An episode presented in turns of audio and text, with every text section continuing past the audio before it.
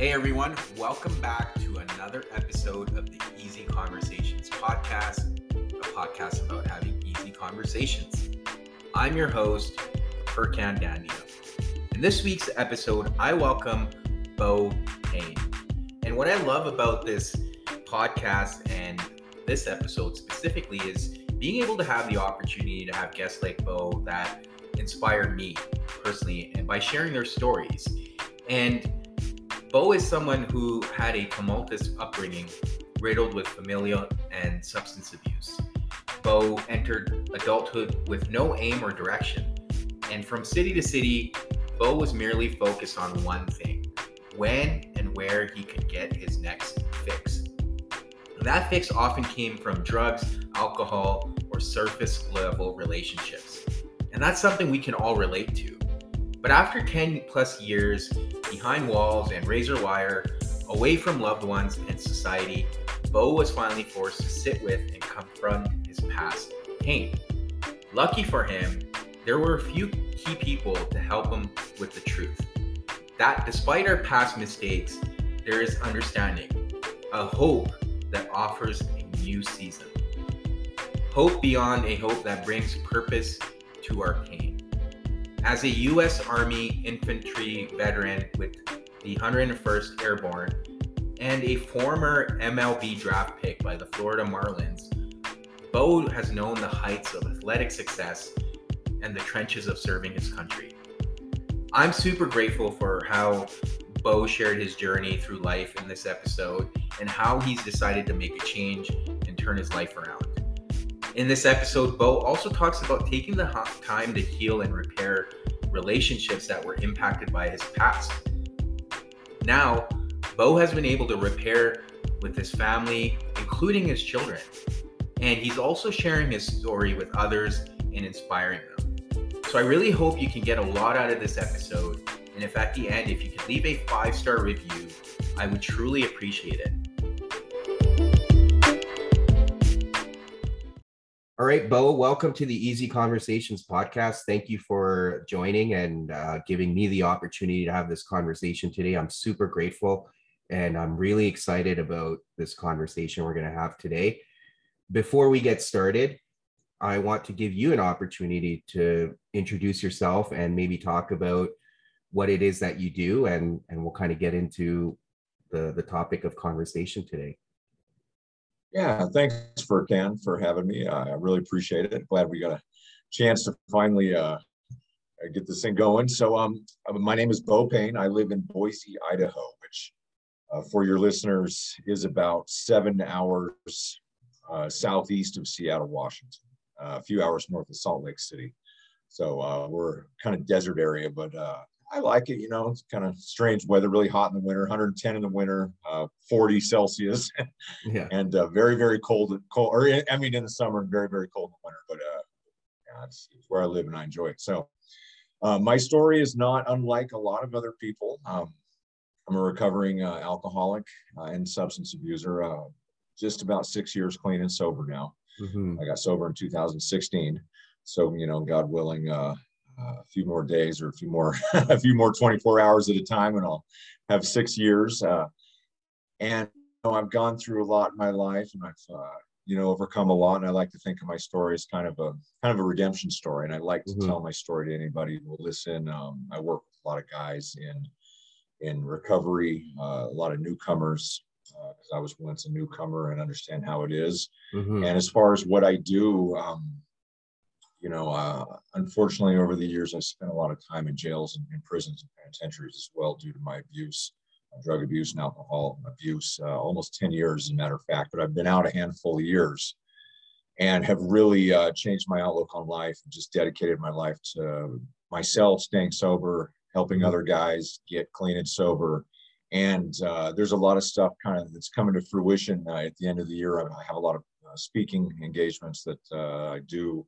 Mm-hmm. Uh, a lot of really neat stuff. So I've kind of made a little career out of it, kind of or, or burgeoning, I guess, or, or blooming, so to speak. Yeah. Yeah. So that's always nice too. You know, we have to support ourselves, and if we can do something that we love to do, um, you know, help other people make a living doing it, so to support ourselves and our family, man, it's just a win-win. So I'm very grateful to be here. Just grateful to meet people like you, be on the mm-hmm. show, meet you know like-minded people that uh, want to really be positive and move forward in life. And uh, yeah, so that's kind of what's going on these days. Yeah, no, I love it. Uh, thank you so much for sharing that. And I guess part of this podcast, what I like to understand from people like yourself is at what point do you make that decision that okay you know i've been making these choices up to this point now i need to do something different.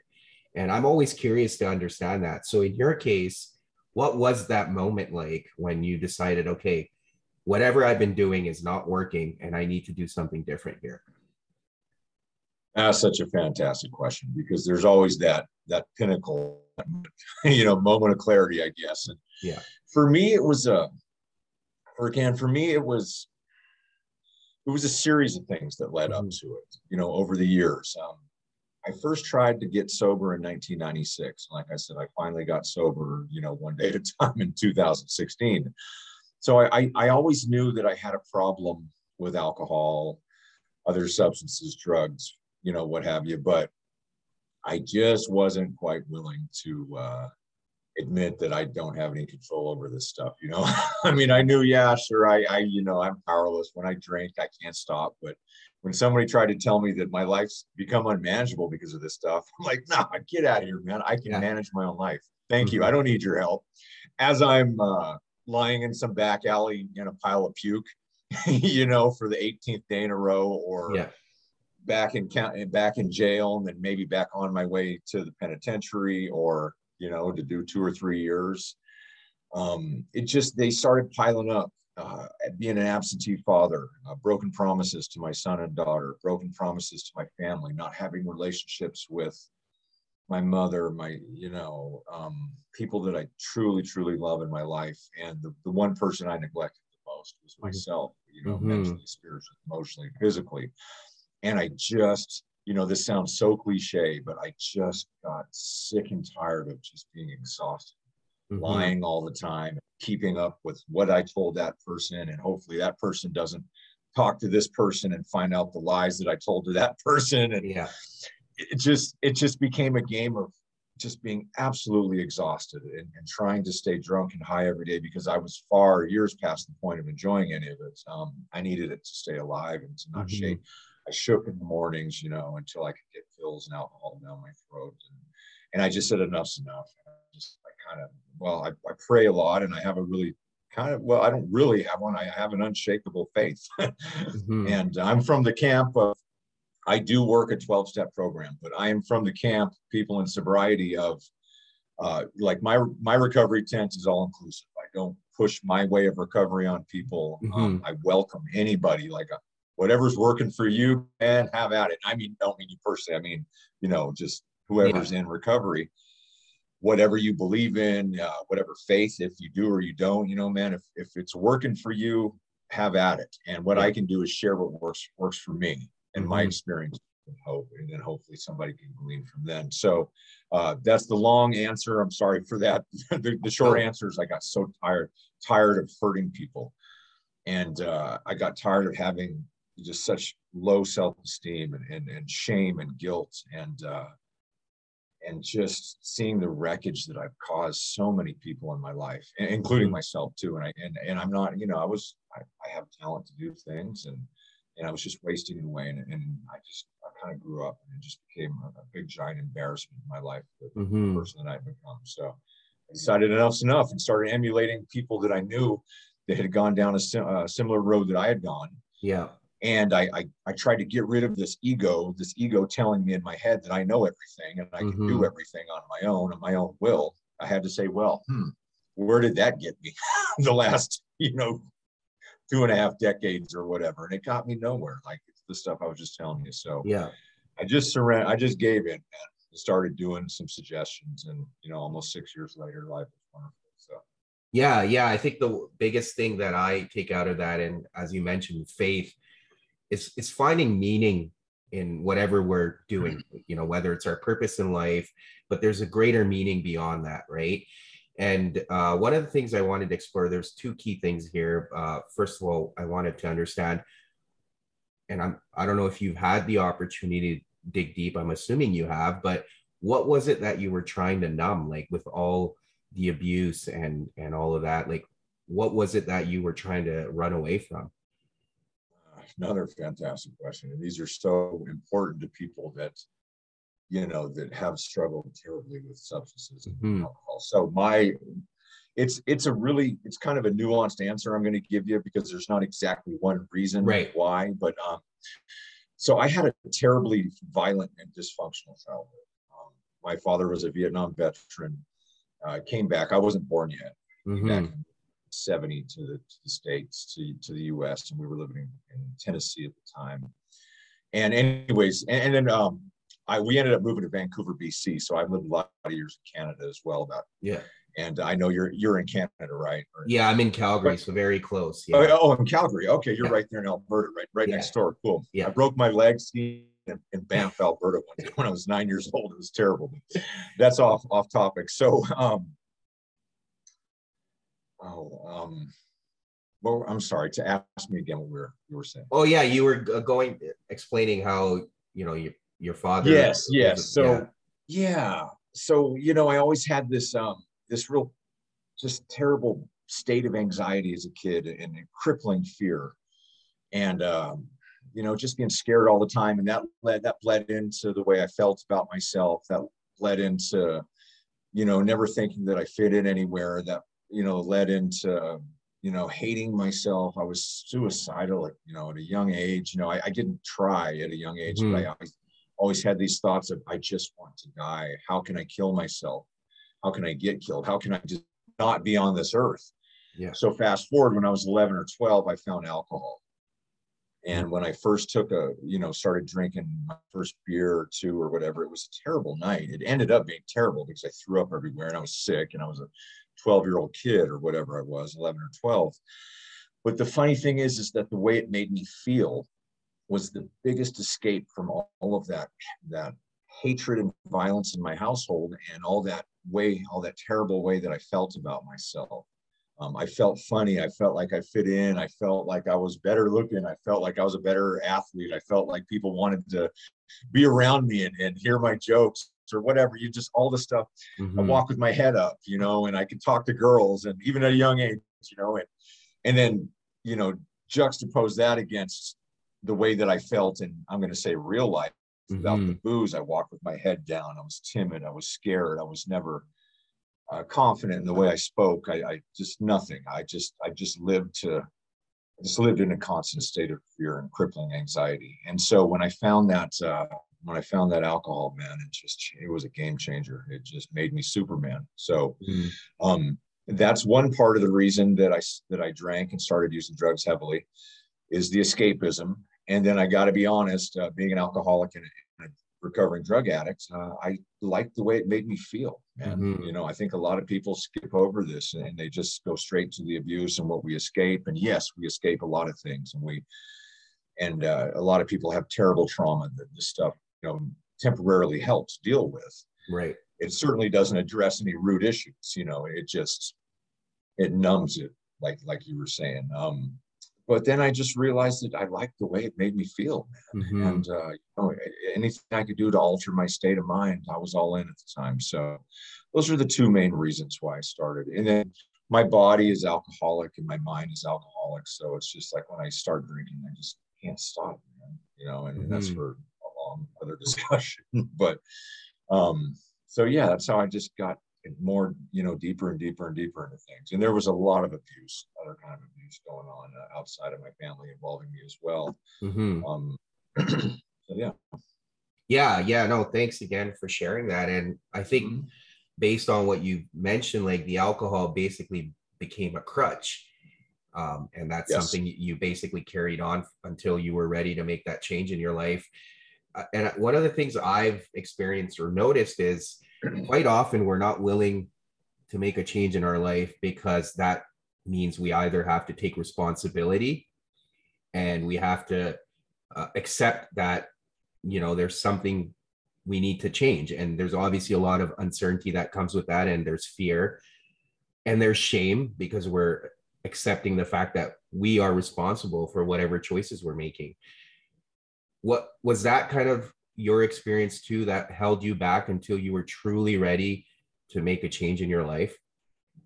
100%. So uh, a few minutes ago, you asked me kind of what was the what was the the moment? I yeah. guess you know the big moment that. Um, so when I realized, and I'll answer that a little bit more in, in detail here, here, just kind of add on to that.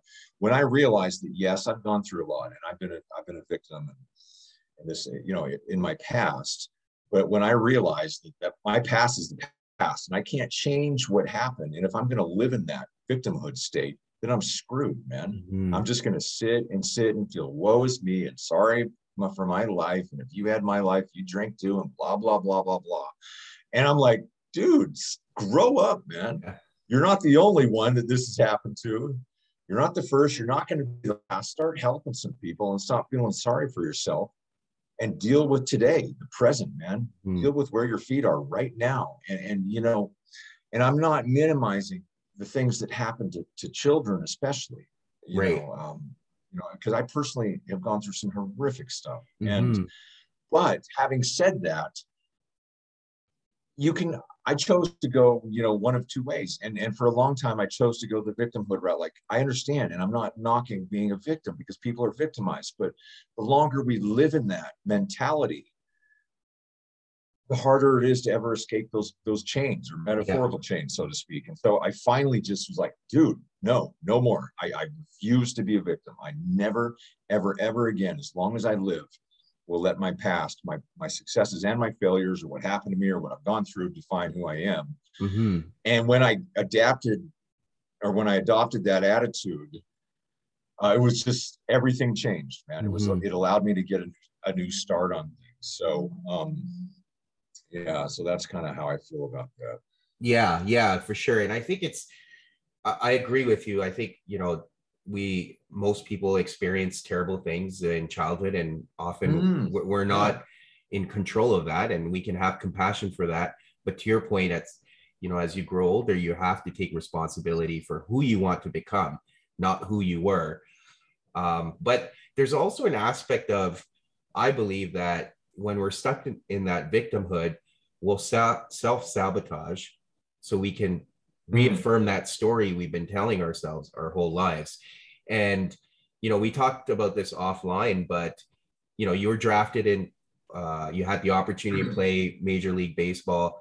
Do you feel like a lot of the choices you made at that point also led you to feel like, okay, well, you know what, this is just who I am. These things continue to happen to me, and it gave you an excuse to continue the abuse. If you don't mind sharing that story as well. Not, I don't mind at all. And uh, you're you hit you hit the nail right on the head. So, excuse me. So I kind of um, again adopted an attitude of if I don't play, I can't lose, and I don't mm-hmm. mean physically playing the game, but if right. I don't give everything that I have to something, then I'll always have an excuse if I fail. I can always say, well, yeah, but I didn't really try you know? So if i tried boy you would have i would have i would have done really well. Yeah. You know but because i was so afraid of failure because one of the things in my in my household was growing up even if i even if i threw a no-hitter or if i went four for i apologize excuse me coughing yeah. um, i went four or five with a couple home runs and a couple doubles but i struck out my fifth at bat.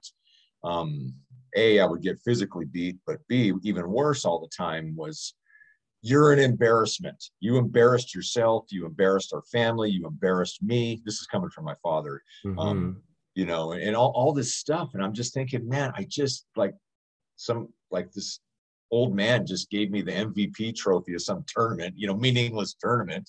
And and I'm embarrassing you and you're sitting here beating my butt and all this stuff and kicking, throw me around and man, I spit on and kicked and punched and all this stuff. It's just like, craziness. And mm-hmm.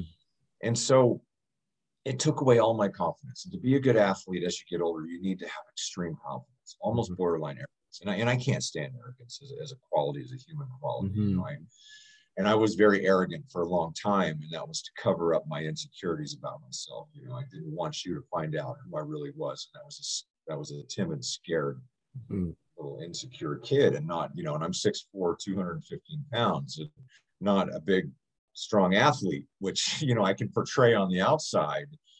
but on the inside, I was just dying. You know, and so I had no confidence. Um, I was I was scared to fail. I I drank all the time. You know, I was I literally was drunk like I don't want to say 24 seven. I passed out, but I mean I drank. I was a gutter drunk, and I turned into a gutter junkie too. And I would go days for a can where I'd I'd have a start. You know, I'd start I start a game and I'm throwing 93, 94 miles an hour on the radar. Scouts are like, boom, this kid is lighting up. He's mowing down batters. You know, this is the guy two or three years ago we saw as a senior in high school and was going to go in the first or second round. And this is not the kid who is already has a criminal record now. He's 19. He's had surgeries and he reeks like. And then so fast forward five days or six days when it's my turn to start again. I've been drinking all week mm. uh, heavy drinking. Um, I'm I'm unshaved. You know, I'm just bad looking. I, I look terrible. My eyes are bloodshot. I, my body language is awful. Um, you know, my arm hurts. As all, I always had arm troubles because I was out of shape. Mm-hmm. And I'm and I'm topping out at 83 miles an hour on the radar gun. And scouts are looking at themselves now saying, what the hell's going on with this dude? He's just throwing low to mid 96 days ago. And now he looks like he just was drinking for five days straight and he can't even touch 83 on the radar gun. And that was the truth. Yeah. and, you know, word just started spreading that I could not be counted on. Um, the surgery started happening. I've had five rotator cuff surgeries.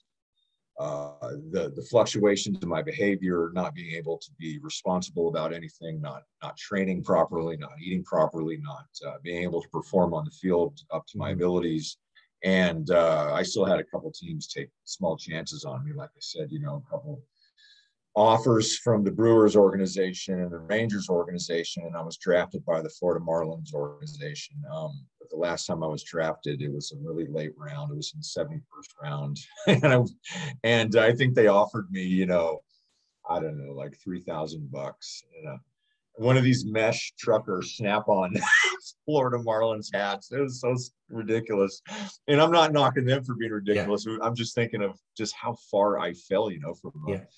from literally three years, you know, a, a, projected first or second round pick, and that's you know back in 1990, 91. You know, that's two 250 grand signing bonus right there. To just an afterthought, just, mm. just some team dra- drafted me so I can take up space for a few months to you know, until they release me because they don't have any investment. Yeah. You know, so yeah, I just I didn't have any any mental skills and I didn't have any uh, discipline and I didn't and I had and, and back to that real quick, back to that arrogance thing. Um, athletes do have to be arrogant to a point. You know, that's the only kind of place where I really kind of condone arrogance in society because really it's just ugly. It's a turn off, you know, mm-hmm. a little arrogant. Um, but you have to have that. I'm that really co- competitive I'm going to kick your butt, man, when I'm between the lines. And that makes you better. And I didn't have any of that. I just had no self confidence. I had no mm-hmm. physical abilities left anymore. I was just a, a, walking shell of what I once was. And uh, alcohol and drugs pretty much washed me up by then.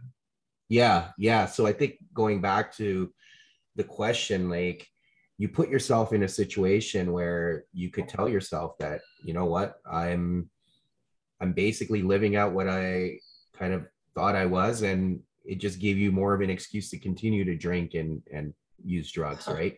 Yeah, yeah. So one of the things I noticed on your profile, like you've been able to repair relationship, the relationship you have with your children. Uh, what was that yes. like? If you don't mind sharing a little bit. Oh boy, no, I don't mind sharing at all. Uh, first, let me preface this by saying it's a work in progress. Mm-hmm. Um, but I do have I do have a relationship um, my son will be 26 in August. He lives in Nashville or just outside of Nashville, Tennessee. He's a photographer. Uh, he has a wonderful mother who we have been friends with uh, together, his mom and I, um, for, you know, ever since our son was born uh, for 25 years. We've always remained friends. And she's been one of the very few people that have kind of stayed with me and encouraged me throughout kind of all my BS, I guess, throughout the years. Uh, my daughter, helped raise my daughter. I was a lot, I was really involved in her life as compared to my son, not so much because we were on different sides of the country. Uh, but they both hurt for a long time, losing them out of my life. Um, mm-hmm. But it's 100% my fault. You know, I I continue to chain. I, I was never violent or abusive or anything like that. But when I say I continued a pattern of just general dysfunctionality, I want to say because I never ever you know, laid, laid a hand or you know yelled and screamed and any of that kind of stuff that went on in my own household. But again, there was dysfunctionality, and as far as my children not having a father growing up, or maybe having a stepdad who wasn't their blood father, you know, and, and being confused. Why is my dad around sometimes? Why is he not? Why is he in jail? Or why is he in prison? Or why did he just say, "Sure, I'm going to buy you an iPhone," and then I'm waiting in the mail this, you know, and it never shows. It's like, oh, dad's in jail again, you know, stuff like that. So I really wrecked my relationship uh, with my children for a long time. 100% culpability goes to me. And uh, so repairing it, I had to be patient. You know, I could, I realized, and this is another thing that I came to too, is that when I decided, you know, no more victimhood, no more BS mentality, there's, it was a whole collaboration of things, I guess, if you will, that I needed to change about my life. One of those things Furkan was that I can't demand things on my own time. I can't mm-hmm. say, I want this, and I want it now because this is what I want. I mean, that's just the height of selfishness, self centeredness, egocentric BS behavior. And, and I had to be patient and I prayed a lot. I prayed every night. I prayed for a long, long time. You know, now I pray just for, you know, I still did, but now, you know, but I but my main prayer for a long time was God, please just soften my children's heart towards me, and in your time, please let them come back. Mm-hmm.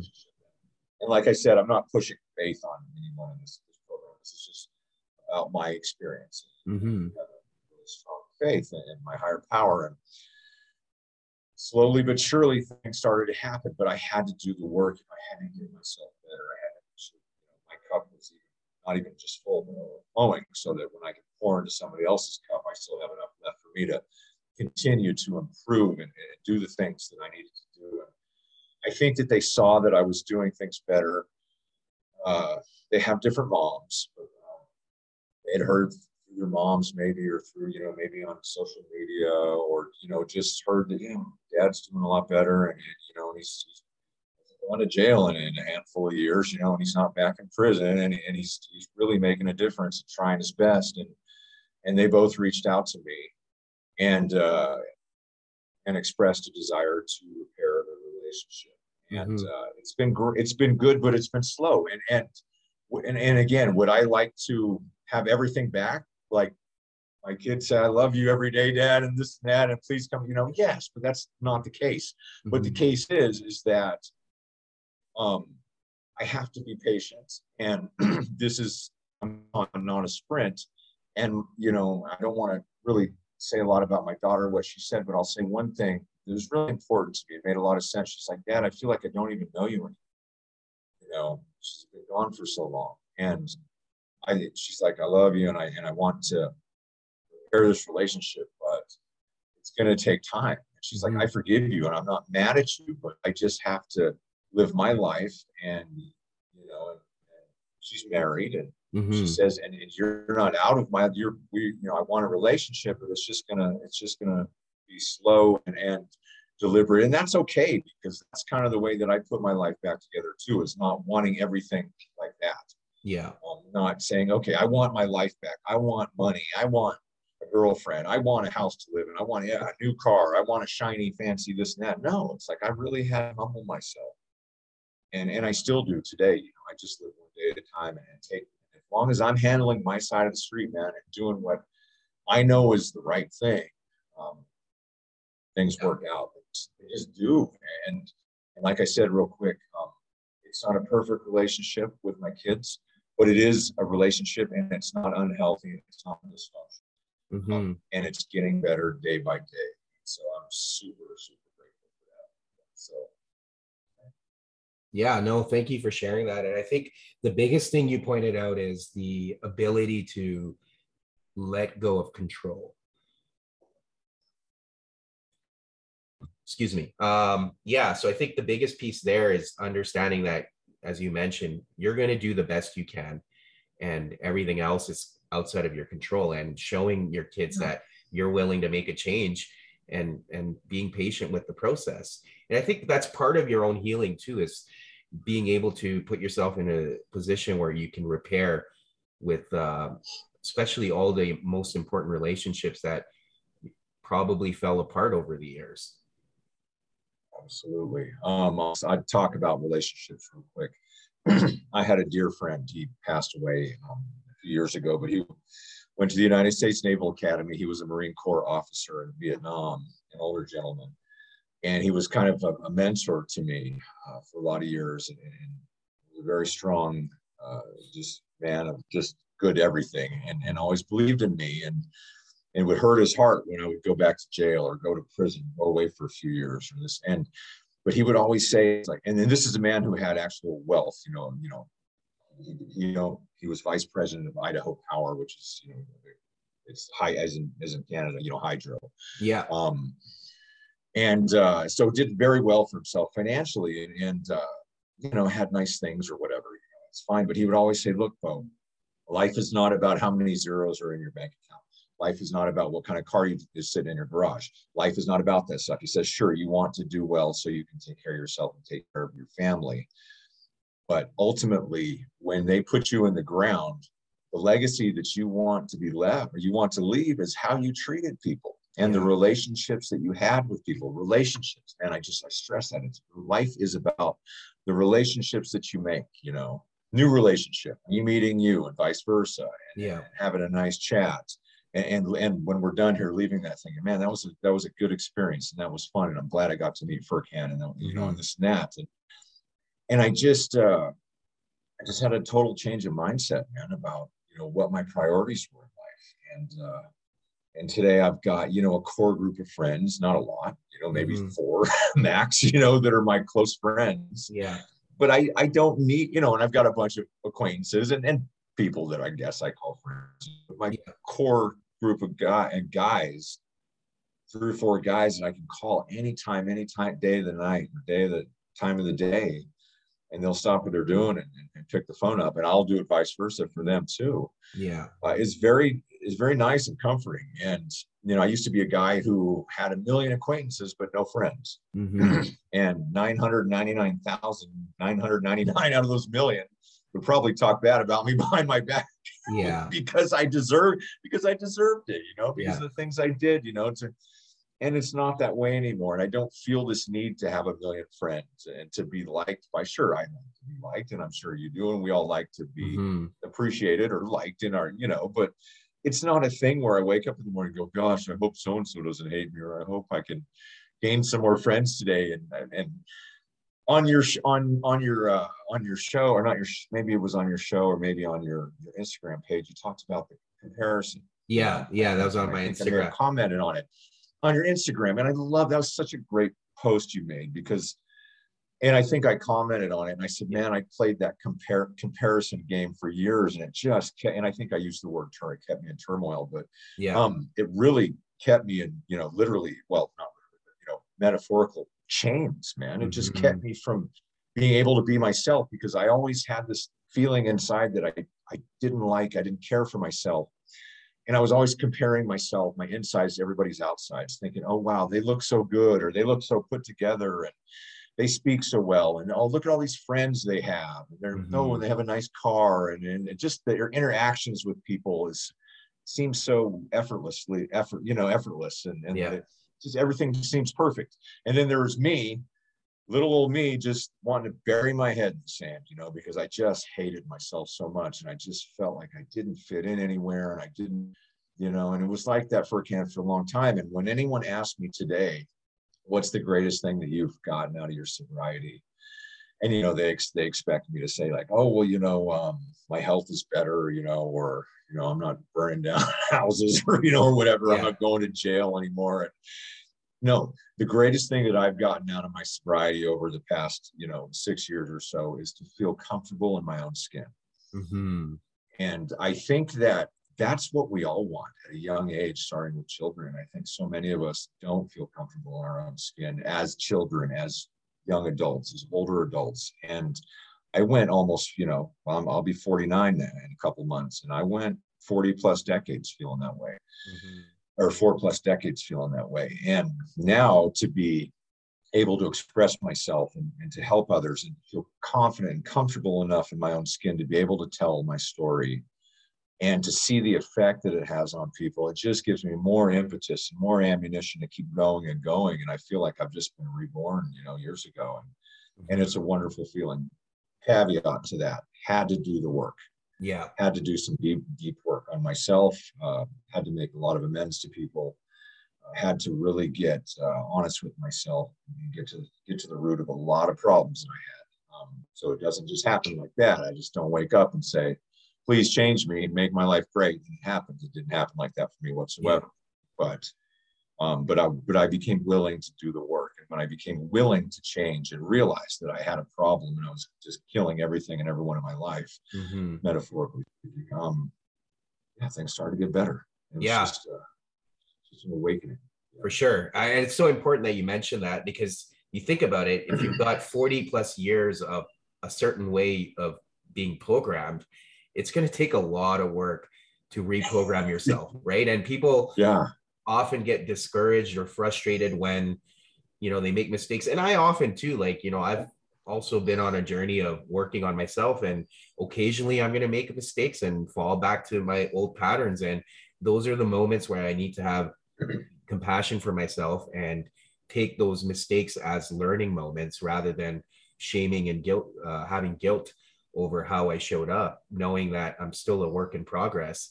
And the other piece that I wanted to highlight that you mentioned so important is, you know, we often get caught up in not being able to accept ourselves because of how we were as children or how we were treated.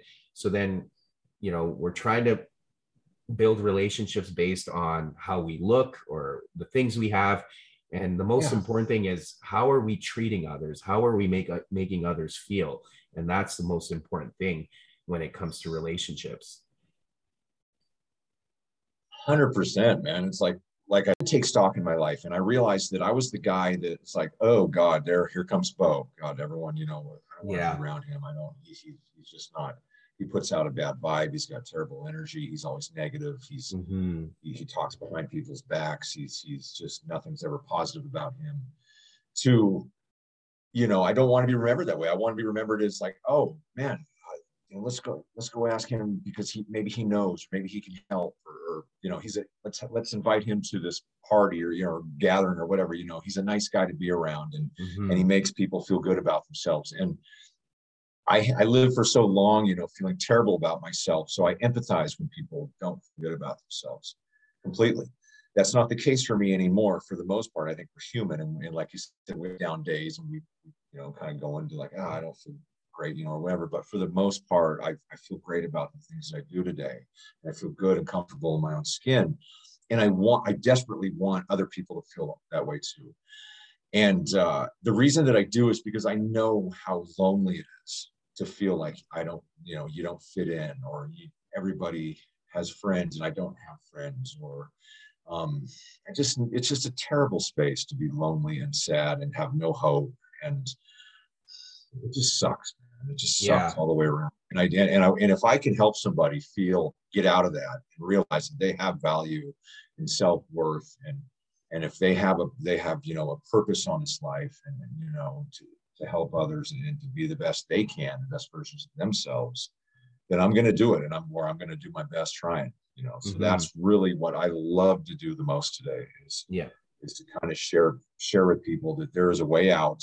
You don't have to be stuck in the sand, you know, your head in the, in the sand, you know, you don't have to feel so downtrodden and beat down. And it's just, life just becomes a, just a, a trudge, man. And trudge is not a bad word. Trudge actually means to walk with purpose. But I mean, you know, life can become a, a drag, you know, real mm-hmm. quick when you when you feel like the whole world is against you. And uh, so yeah, I just I don't want to feel that way ever again. I don't want other people to feel that way too.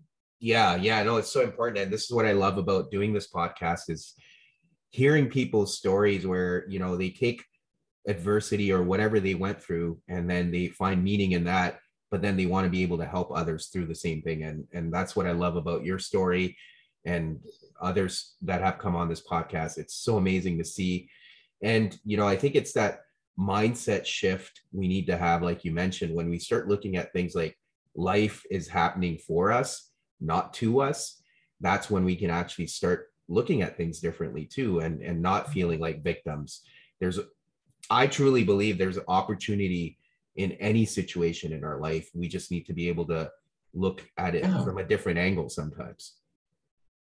Hundred percent, and, and and I call that Furkan something called I call it uh, just flipping the script, man. Yeah, just flip the script, look at it through a new pair of glasses. You know, let's yeah. get a different pair of lenses on and let's check out a different way of different perspective on things. And when I do that, I truly believe that too. I'm right there with you that, you know, I've learned to take, I've learned to have gratitude through the worst of situations because mm-hmm. maybe when we're stuck in it at the moment, why is this happening? But in my experience, as I was able to distance myself from that crazy life that I used to live and look back on things, had a lot of aha moments like, oh, okay, I understand why that happened the way it did, mm-hmm. and when that happened and, at that time frame, and why it happened like that. Where it, when I was stuck in the moment, I'm like, why is this happening? Why, why, why? I was always why, why, why? You know. Um, and my mom, God bless her, we we reconnected after 14 years because she told me, um, son, you have to leave my life. I love you. You're my firstborn son, and I'll, I'll always love you, but you're killing me mm. with your behavior thing. And uh, now we're best friends. We talk, you know, a few times a week. We visit. She lives in Colorado, and, and we tell each other, you know, I love you and this and that. But my mom, God bless her, she's 77 and she's gone through three cancers and, and a lot of other stuff. And is a tough, tough lady, extremely educated. Uh, both both my parents have graduate degrees from really good schools in the U.S. Yeah, I have a, a GED, which you know I, am a high school dropout, and I got a GED uh, from a state penitentiary in Idaho. So um, I always kind of joke about that. But my mom says we live in the what is, not the what if. Yeah. And I and I always think about that, you know, and it's so simple but so profound at the same time. You know, just she's like, oh, we live in the what is, not the what if. You know, if I'll ever say something to her like, Mom, I'm sorry, but you know, she's like, sorry, apologize to me. It amends to me. Let's live for today. We live in the what is, not the what if and I, and I think about that every single day. And that helps me stay grounded and present and patient, yeah. you know. And as long as I'm doing the things that I need to do that I know are the right ways of living, um, I unequivocally know that things are going to work out the way they're supposed to. Yeah, yeah, no, I love that. I'm going to definitely uh, keep keep that in mind as well. And I know you've touched on it, but just to kind of bring it to a close, uh, just for people that are either on a similar journey like yourself or who want to get there, what are some things that you are doing now to keep yourself on track to, on this new path you've carved for yourself? Absolutely. So balance and balance, balance and consistency in my life are just they're kings. um, you know, I get up on time, simple stuff. You know, and, and I don't want people to think that oh this is this is nothing but truly establishing a positive routine in life for myself has been paramount mm-hmm. the little things if I can do the little details Furkan then the big stuff will take care of itself and, I'm not making light of things but simple things like not sleeping until 11 a.m you know mm. getting getting to bed at a decent hour uh, not staying up till three three in the morning watching you know you know Netflix all night and, and, eating ice cream, sitting in bed or whatever. You know, I'm just I get up on time. I try to live, you know, each day with purpose and intent. And that doesn't mean that I that I'm some kind of saint and live a perfect life because I certainly don't. Mm-hmm. Um, I'm active. I'm physically active. I've had a ton of surgeries. You know, my back, five shoulder surgeries, and a bunch of other stuff. You know, and I'm I'm actually having an open heart surgery next year because I've got some nasty heart disease going on. But these are all things that happen to us, and, and I've learned to be like, okay, well, we'll just fight through it and uh, and stay positive. So I live a life of purpose and intent.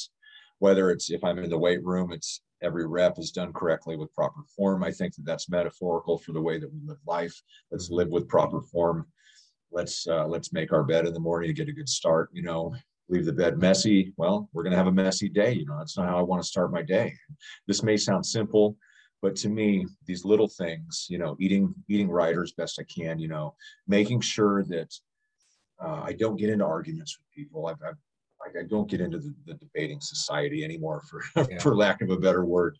You know, we all have our opinions on on the state of affairs in the world, whether politics or this and that, and I do too. You know, I'm human, and I, am a citizen of the world. You know, so I, I have my opinion on things, and mm-hmm. but there's a way to to broach that stuff, or, or there's there's a time and place for it, and I don't feel the need to just interject my opinion into everything anymore Mm-hmm. Um, there was a time in my life where I had to butt into everyone's conversation. I had to tell everyone, no, no, no, you're wrong. I'm right. You need to hear what I have to say.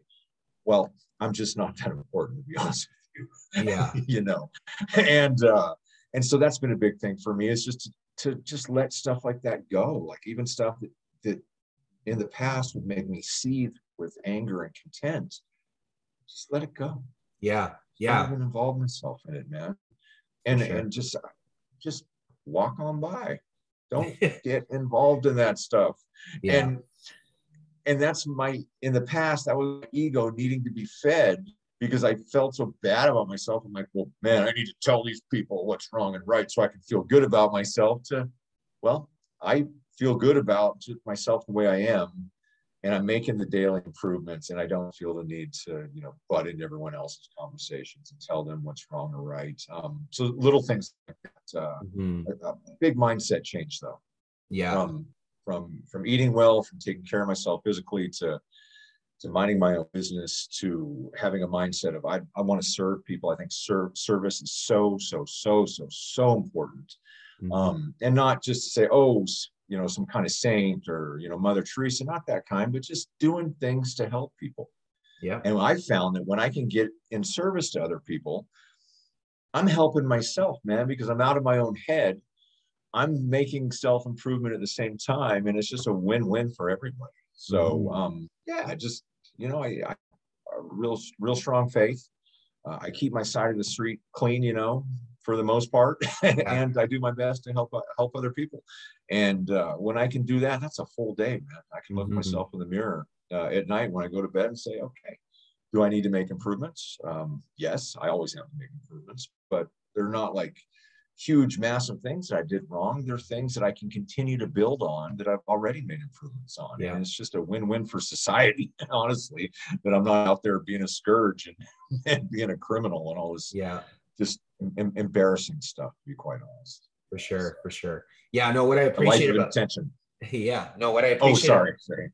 Uh, what I appreciate about what you shared there is that you know, first of all, you've been able to give yourself that assurance and validation that you no longer seek it out in others and that's there's so much power that comes from that when we're able to give it to ourselves otherwise we're constantly searching for it externally and that's where we give up our power and the other piece is the service piece. I agree with you. It's so important where we all have gifts that we come into this world with and to be able to share that with other people again is is is a gift in itself and it makes us feel like we are living our life with purpose. So it's so impor- important that you mention those two things because that's what allows us to live that life of purpose and and find meaning in everything we do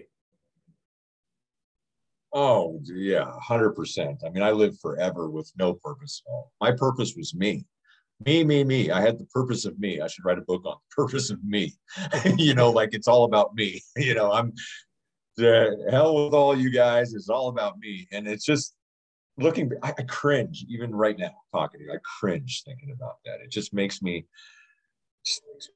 want to vomit, to be honest with you. Yeah. You know, yeah. and I just, it's so far from my, my mindset now of, of that type of living because I think that I just grew up, man. And uh, it took me a long time, but you know, once we've had this kind of, I call it a spiritual awakening, you know, in, yeah. in my kind of circle and I, and I really have had like a mental and physical and an emotional and spiritual awakening. And I look back and it's again, the word is cringe. It's just mm-hmm. cringeworthy.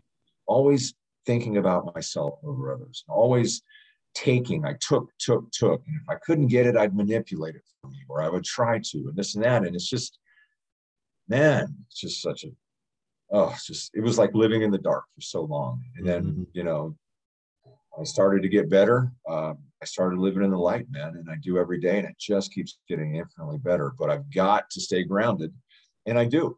Mm. You know, I do things on a daily basis that keeps me available to my fellow man. You know, yeah, yeah, no, out, you know, I don't make it, yeah, and I don't make a big.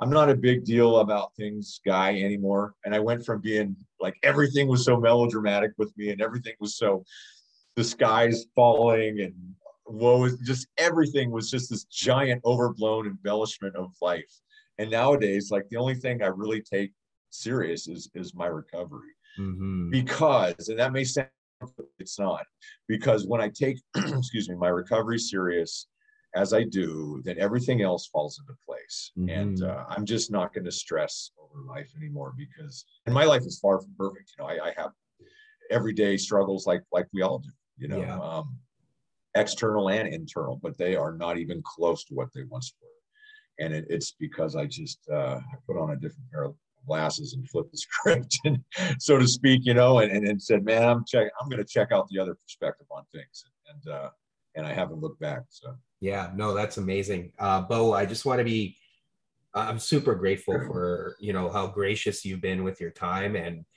um, I'm really inspired by the journey you're on. So, you know, I really appreciate everything you shared. And, uh, you know, I wish you the best and the, the impact you're making is going to be profound. I could tell. And, you know, thank you so much for sharing so much. And uh, I really appreciate it. For people that want to get a hold of you or reach out to you, what are some ways they can do that, whether it's social media or, or online?